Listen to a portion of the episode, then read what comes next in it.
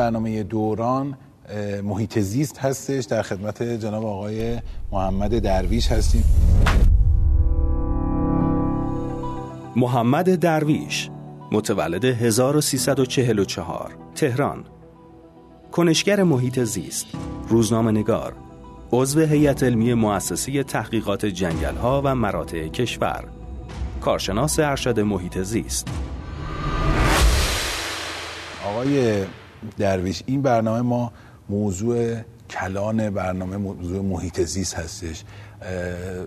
حضرت عالی حتما خیلی بیشتر از من اشراف دارید که محیط زیست خیلی زیر شاخه های متعدد و متنوعی داره چه در سراسر دنیا و چه در کشور عزیزمون ایران. منتها این موضوعی که این برنامه می‌خوام تخصصی در موردش بپردازیم بحران جهانی تغییرات اقلیمی هستش که خب زیاد در موردش صحبت میشه. دولت ها درگیرش هستن فعالان محیط زیست در سراسر دنیا درگیرش هستن. ابتدا می‌خوام به صورت خلاصه بفرمایید که اصلا این موضوع تغییرات اقلیمی در دنیا چی هستش که دغدغه فعالان محیط زیست در دنیا هستش و نقش حاکمیت ها و دولت ها در کنترل این موضوع و رفع این بحران چی می‌تونه باشه و بعد اون وقت به صورت تخصصی در مورد وضعیت کشورمون و رابطهش با در واقع حل این مشکل بزرگ جهانی برسیم به اون و در مورد اون بحث بکنیم. موضوع بسیار مهمیه. خوشحالم که به این موضوع می‌پردازید و درود میفرستم به شما و همه بینندگان عزیز دوران. واقعیت ماجرا اینه که جهانی که امروز داریم توش زندگی می‌کنیم بر اساس مجموعه ای از نظام ها شکل گرفته. یکی از مهمترین معلفه هایی که این نظام ها رو بهش هویت میده معلفه های اقلیمیه. میزان بارندگی متوسط دما اشعه تابش خورشید همه و همه سبب میشه تا جریان های مهاجرت پرندگان شکل بگیره زمان تولید مثل شکل بگیره توی حیوانات مختلف گرد افشانی ها شکل بگیره و اون چیزی که بهش میگیم بومسازگان یا اکوسیستم هویت پیدا بکنه. شاید از اولین معلفه هایی که سبب شد دانشمندان یک دفعه متوجه تغییر بشن در این نظام زمانی بود که ما مهاجرت مشهور میلیون ها پرنده رو داشتیم از آمریکای شمالی به اروپا که می آمدن به سمت هلند و اونها وقتی وارد شدن یک باره صدها هزار قطعشون مردن و بعد دانشمندا و پرنده شناسا همه شگفت زده شدن که چرا یه همچین اتفاقی افتاده. قصه رو وقتی رفتن بررسی کردن دیدن که اینها مهاجرتشون رو سریعتر آغاز کردن.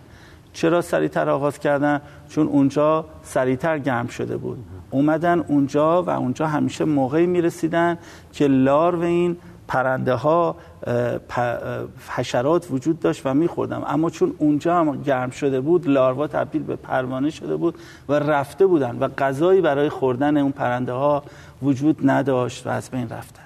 من اگه بخوام با یه مثال شهر بدم شما فکر کنید مثلا ما سیستم خانوادگی رو طوری ترتیب میدیم که فلان ساعت مثلا ماشین بیاد فرزندمون رو بره مدرسه فلان ساعت میریم اداره کارت می‌زنیم فلان ساعت میایم میریم مایحتاج عمومی رو می‌خونیم حالا اگر به هر دلیلی یکی از این ساعت ها تغییر بکنه. تو مجبور باشی خودت فرزندتو ببری بعد به اداره دیر می‌رسید بعد از اون ور کارت می‌خوری بعد به همین شکل تا آخر روز همه چیزا به هم می‌خوره. دومینووار همه چی به هم دقیقاً همه چی به هم می‌خوره.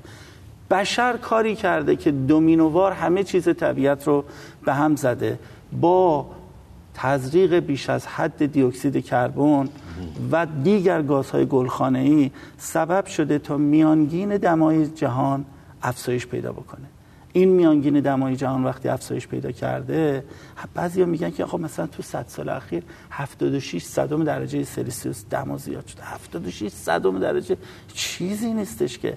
اما این 76 صدم اولا میانگینه. یعنی در یه جایی 4 تا 5 درجه اضافه شده و این خودش سبب میشه تا تنش های فوق العاده همونطوری که گفتن در همه اجزای اکوسیستم به وجود بیاد.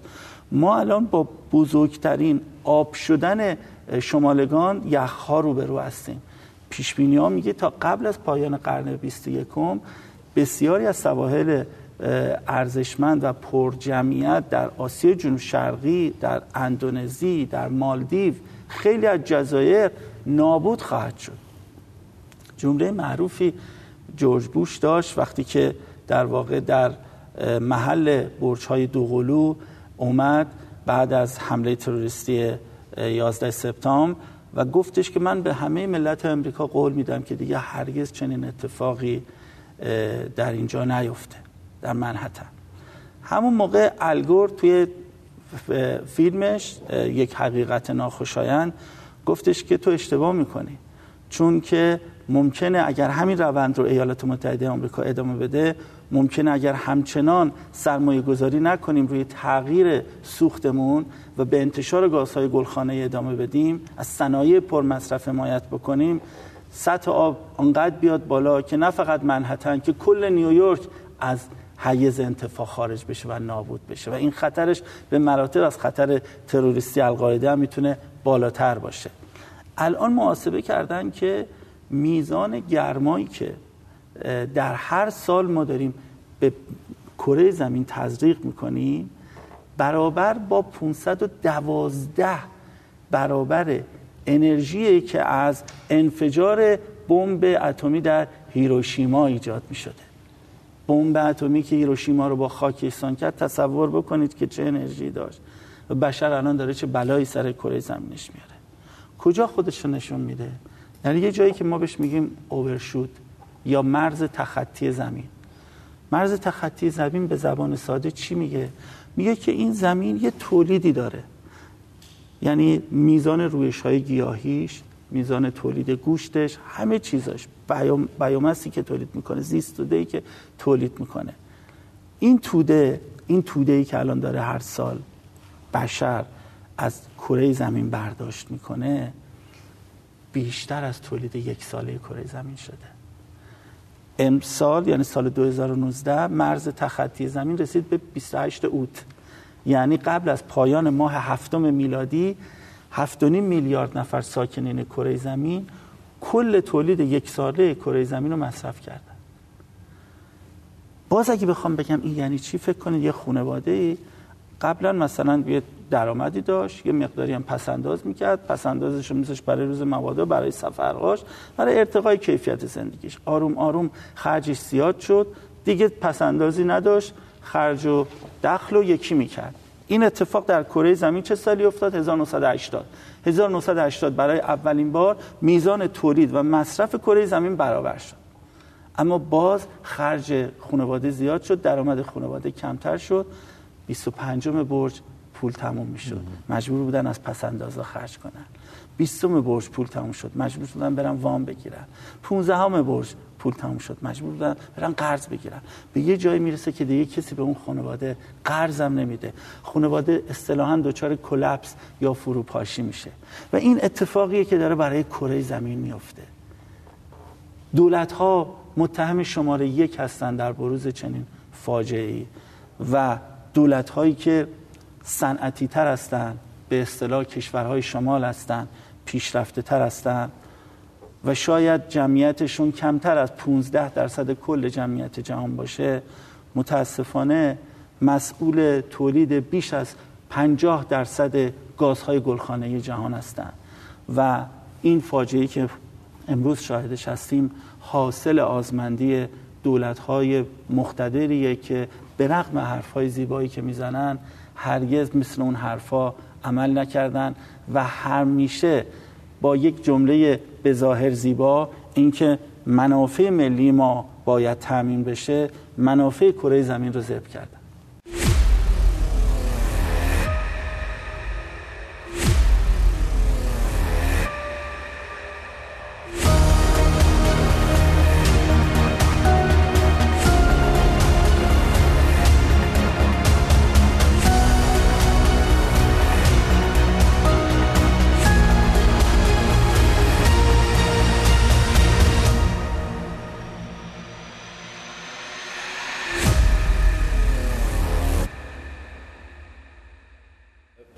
پس تمرکز اصلی در واقع مدافعین زمین در بحث تغییرات اقلیمی در دنیا مشخصا بر جلوگیری از افزایش تولید گازهای گلخانه ای هستش. یعنی مهمترین بحرانی که در دنیا وجود داره. اما ما تو کشورمون فکر کنم چند مرحله عقبتر هستیم. یعنی مشکلات جدیتری در حوزه محیط زیستی بسیار متنوع و مختلف داریم.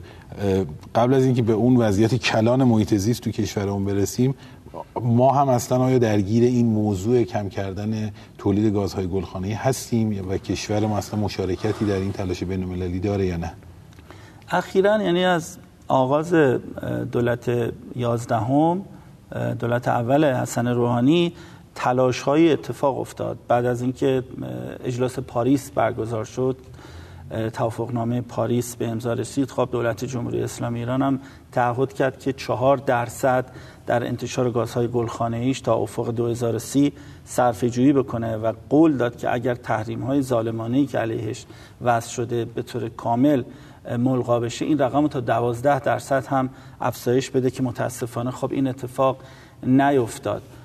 اما وضعیت ما وضعیت واقعا نگران کننده تری از متوسط جهانیه. ما به خاطر اینکه در مناطق خوش قرار گرفتیم که به شدت تحت تاثیر تغییرات اقلیمیه اگر که بیشتر از متوسط جهانی حساسیت به خرج ندیم قربانی شدیدتری میشیم.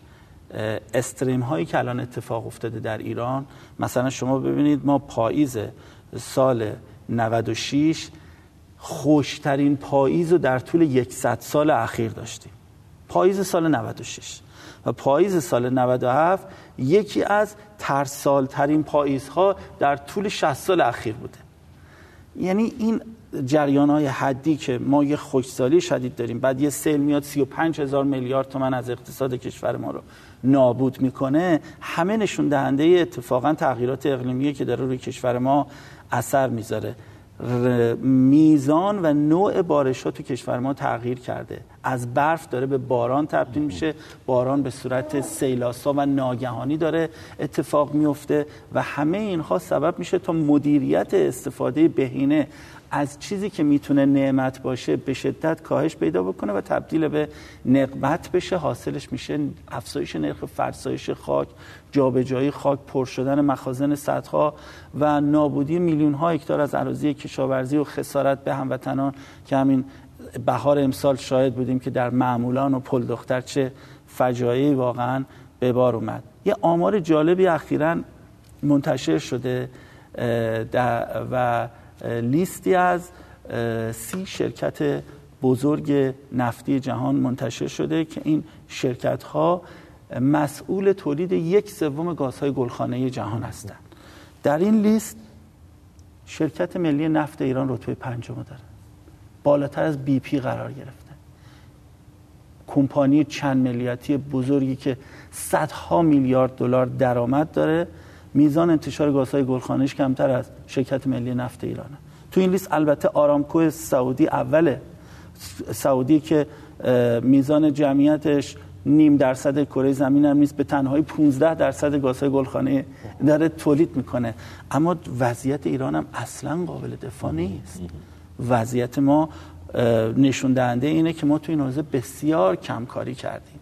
و اگر که بخوایم منتظر باشیم کسی دیگه دلش به حال ما بسوزه. یا اگر بخوایم با این حرف که آقا بقیه دنیا آلوده کردن خودشونم برن درست بکنن ما توجه نکنیم به این ماجرا. اتفاقا ما قربانی لذیذتری هستیم. ما زودتر نابود میشیم.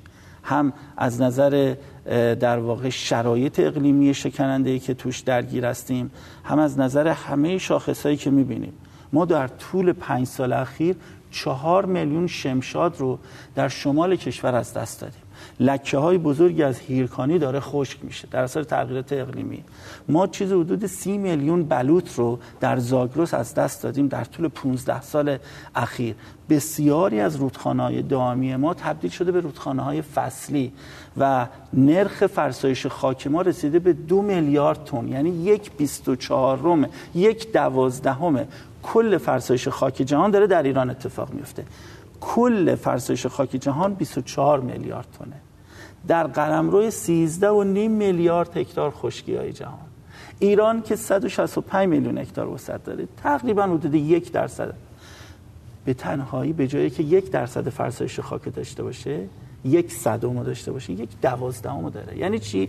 یعنی ما به نسبت سطحمون از کره زمین از خشکی های کره زمین. میزان فرسایشمون هشت برابر متوسط جهانیه. باز با توجه به اینکه هر سانتی متر خاک در ایران به طور متوسط 800 سال زمان می‌بره تا شکل بگیره. در صورتی که در کره زمین هر سانتی متر خاک 400 سال زمان می‌بره تا شکل بگیره یعنی باید توجه ما به حفظ خاک دست کم دو برابر متوسط جهانی باشه. نه تنها دو برابر متوسط جهانی نیست که هشت برابر بیشتر از متوسط جهانی پس عمق فاجعه میشه 16 برابر. هر تن خاک فقط از نظر کانی هایی که درش هست 28 دلار ارزش گذاری میشه. دو میلیارد تن میشه 56 میلیارد دلار. بیشتر از تمام پولی که ما برای نفت و برای محصولات کشاورزی، زراعت، باغ، دام، تویور و شیلات می‌گیریم. داریم ارزش خاکمون از دست میدیم. ما 500 هزار نفر از هموطنانمون در دفاع مقدس 8 ساله یا شهید شدن یا مجروح شدن یا معلول شدن اسیر شدن و زخمی و آسیب دیدن. تا یک وجب از خاکمون رو ندیم. الان هر سال به اندازه توم کوچک بزرگ و ابو موسی داریم خاک از دست میدیم. کسی پر خاطرش نیست. هیچ کس به اندازه ما نباید نگران تغییرات اقلیمی باشه. ما نباید منتظر دیگر نقاط جهان باشیم تا اونها بیان برای ما دلسوزی بکنن.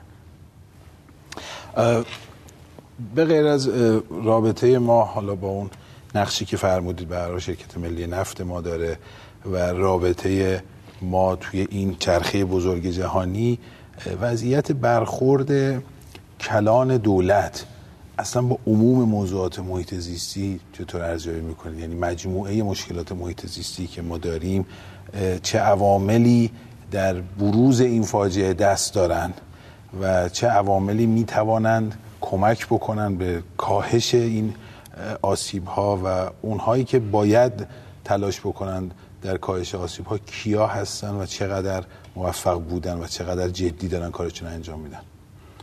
واقعا کارنامه دولت دولت ها چه در سطح جهانی و چه در سطح ایران در این حوزه مردوده. شما ببینید در سطح کلان یه آدمی میاد در کاخ سفید قرار می‌گیره به نام دونالد ترامپ که اولین دستورش اینه که کلمه global warming و climate change رو یعنی تغییرات اقلیمی و جهانگرمایی رو از وبسایت کاخ سفید حذف کنید. یعنی شما فکر کنید چنین اتفاقی فقط تو قرون وسطا افتاده بود که کلیسا اومد گالیله رو وادار کرد که بگه که آقا زمین گرد نیست. و گالیله اومد گفت تو که می‌دونی گردی ولی من میگم گرد نیستم. الان چرا یه همچین اتفاقی میفته؟ زبه علم برای منافع اقتصادی چون ایشون نماینده کارتل های نفتیه و می‌خواد دوباره تو اون حوزه توسعه ایجاد بکنه و تو کوتاه مدت هم البته موفق میشه اشتغال ایجاد می‌کنه و می‌تونه رأی بیشتری برای جمهوری خواهان خودش بیاره. اما پس منافع جهانی کجا میره تو این وسط؟ خیلی راحت می‌زنه زیر توافقاتش در اجلاس پاریس. از اون توافق میاد بیرون و وقتی امریکا میاد بیرون و حمایت نمی‌کنه کشورهای دیگه هم خیلی راحت همین کار رو انجام میدن.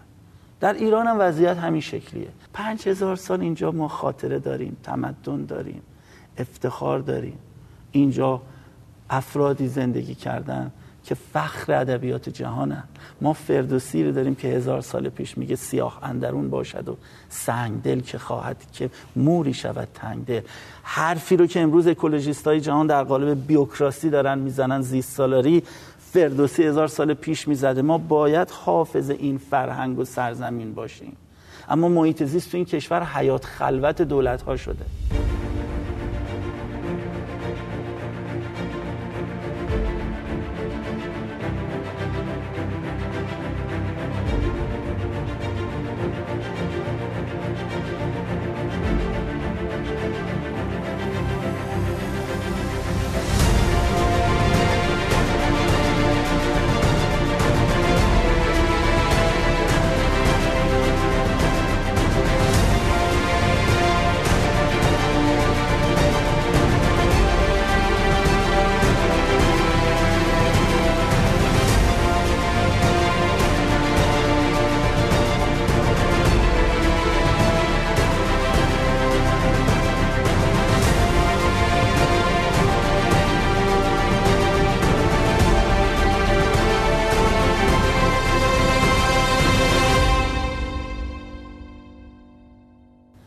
اجازه نمیدن محیط زیست بزرگ بشه اجازه نمیدن رشد بکنه.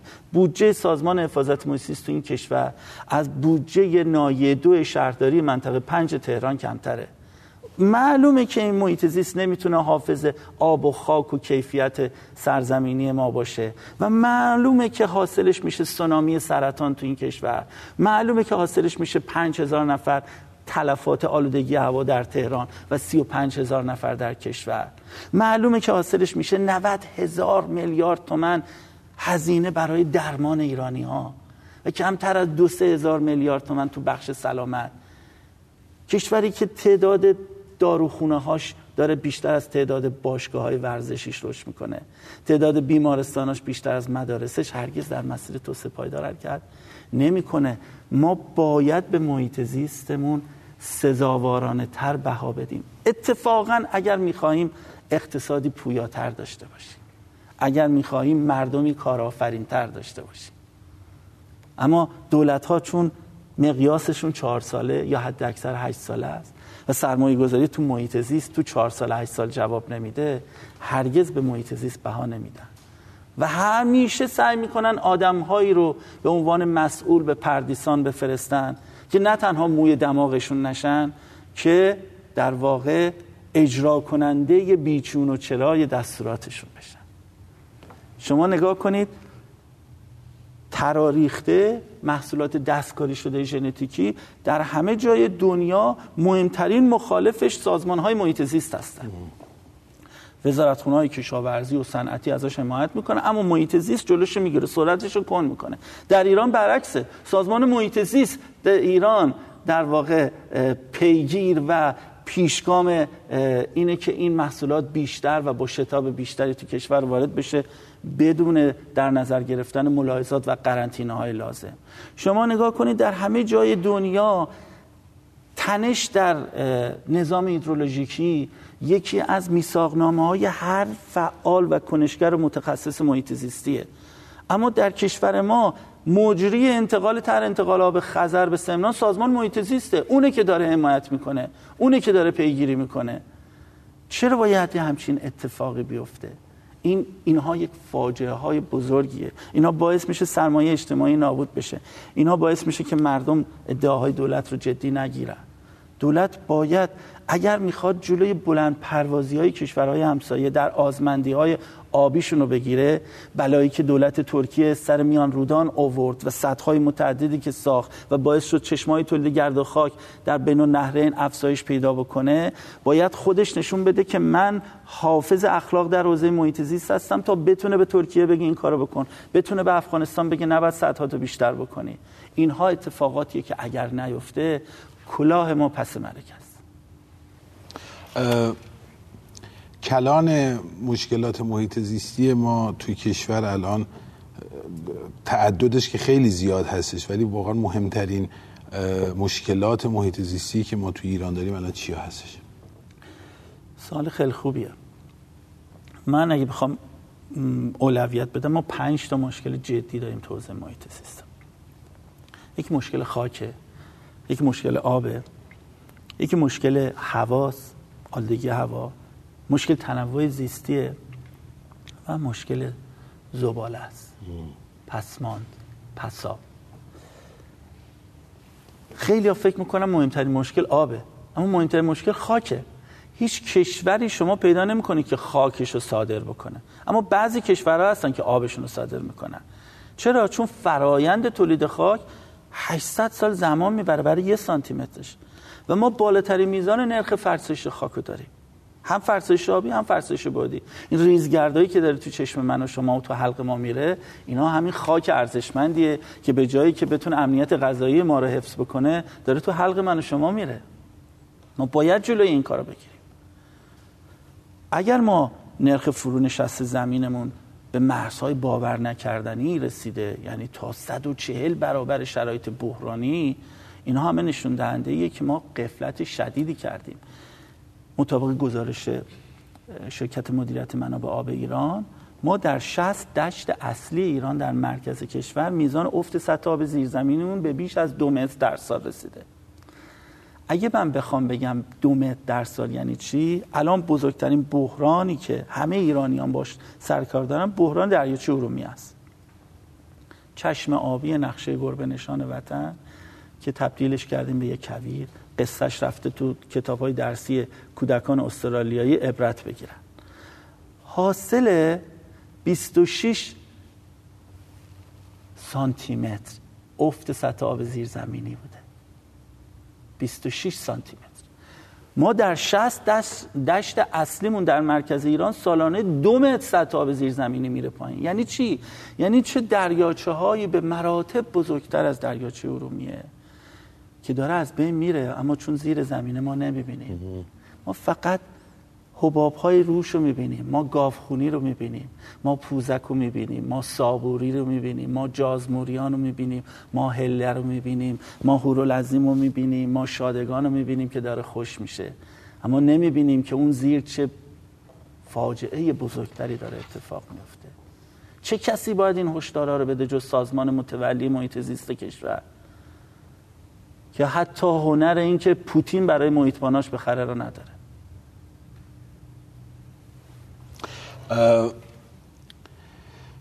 در کنار مشخصا دولت و قوه مجریه که خب متاسفانه شاهد هستیم که چه در بخش اصلیش که سازمان محیط زیست هستش اقدامات به اون شکلی که باید انجام بشه نمیشه چه در سایر وزارتخانه که به تعبیر من ما انقدر مشکلات جدی محیط زیستی داریم که به یک سازمان محیط زیست به تنهایی نیاز نداریم که حالا فعلا همون یه بله. هم معطل هستش. ما در هر وزارت خونه و در هر سازمان بزرگمون یک معاونت محیط زیست امروز واقعا نیاز داریم که مشکلات ما رو سعی بکنه متوقف بکنه. حالا برای بهبودش اگر نمی‌تونیم کاری بکنیم. حتما به نظرم در نهادهای دیگری هم باید این موضوع خیلی جدی پیگیری بشه. یعنی نقش مجلس بسیار می‌تونه چشمگیر باشه اما به همون مشکلات سیاسی بازی و سیاسی کاری هایی که وجود داره دغدغه نیستش و صدایی شنیده نمیشه از مجلس چه در اعتراض چه در تلاش برای قانونگذاری های جدی و تبعش وقتی قانون جدی وجود نداره قوه قضایی هم نمی‌تونه برخورد بکنه با فعالیت های ضد محیط زیستی. به نوعی می‌تونیم بگیم که ما از دولت و نهادهای دولتیمون ناامید هستیم برای بهبود محیط زیست. مردم چی کار باید بکنن و چی کار می‌کنن؟ مردم باید دانایی خودشون رو ارتقا بدن. هر ملتی که داناتر باشه در بزنگاه هایی که باید انتخاب بکنه انتخاب های درستری می‌کنه. هر ملتی که داناتر باشه مطالباتش مطالبات منطقی تری خواهد بود. و این مطالبات منطقی تر جهت میده به دولت. من یه مثال بزنم براتون. الان چهار ساله که فعالان محیط زیست یه پویشی رو انداختن به نام سهشنبه های بدون خود رو. دارن تلاش می‌کنن تا از خودشون شروع بکنن و برای اینکه شهرها از حالت جزیره گرمایی در بیاد برای اینکه ترافیک روانتر بشه برای اینکه آلودگی هوا کمتر بشه برای اینکه آلودگی صوتی کمتر بشه برای اینکه ما مشکل کم تحرکی رو حل بکنیم از خودروهای شخصیشون استفاده نکنن. به جاس از وسایل حمل و نقل عمومی استفاده کنن سوار دوچرخه بشن یا پیاده برن. این کار توی این چهار سال سبب شده تا شهرداری که افتخار می‌کرد که آقا من بهترین شهردار دنیا هستم چون انقدر کیلومتر اتوبان ساختم پل ساختم صد رو دو طبقه کردم. حالا به این دریافت برسه که اگر می‌خواد شهردار خوبی باشه باید با دوچرخه تو شهر رکاب بزنه. الان ما بیش از 1300 کیلومتر مسیر ایمن دوچرخه سواری تو این چهار سال ساختیم در بیش از 28 شهر ایران. اتفاقی که در طول تاریخ بلدیه در طول 110 سال گذشته رخ نداده بود. الان دیگه هیچ شهرداری نمیاد به این مسئله افتخار بکنه که آقا جان من شهردار خوبی بودم چون اومدم پل روگذر و زیرگذر ساختم پارکینگ طبقاتی ساختم. اتفاقا میره به سمت این که بر اساس تی او دی مبلمان شهری رو از خود رو محوری به زیست محوری تغییر بده. این حاصل آگاهی مداومت و مطالبه گری مردم بوده. چرا الان دیگه کمتر صاحب منصبی رو می‌بینی که بخواد بره روبان یه صد رو پاره کنه؟ صدی که همیشه رعیاور بوده صدی که همیشه نشان دهنده اقتدار دولت ها بوده. الان دیگه این گونه نیست. الان رئیس جمهور میگه وزیر تو برو. وزیر میگه معاون تو برو. من نمی‌خوام برم اونجا عکس بگیرم. اگرم یه صدی رو میرن افتتاح می‌کنن سعی می‌کنن پوشش رسانه‌ای بهش ندن. چرا؟ چون مردم آگاه شدن. فهمیدن که دیگه صدسازی برابر با سازندگی نیست. هر چقدر ما بتونیم مردم آگاه کنیم که حضور رسانه ها برنامه های مثل شما می‌تونه تو این حوزه کمک بکنه ما می‌تونیم امیدوار بشیم که دولت مردانی که حوصله شنیدن ندارن. دولت مردایی که میان توی همایش ها میشینن برای اینکه سخنرانیشون رو بکنن و بعد خداحافظی می‌کنن میرن تو تو همایش بعدی یا تو جلسه بعدی و نمیشینن حرف کارشناسا رو گوش کنن وادار به گوش کردن بشن. هم خودمون تک تک سعی کنیم اصلاح بکنیم و هم پرسشگر باشیم دقیقا. و درخواست بکنیم و مطالبه بکنیم. دقیقا. بسیار عالی. خیلی ممنون.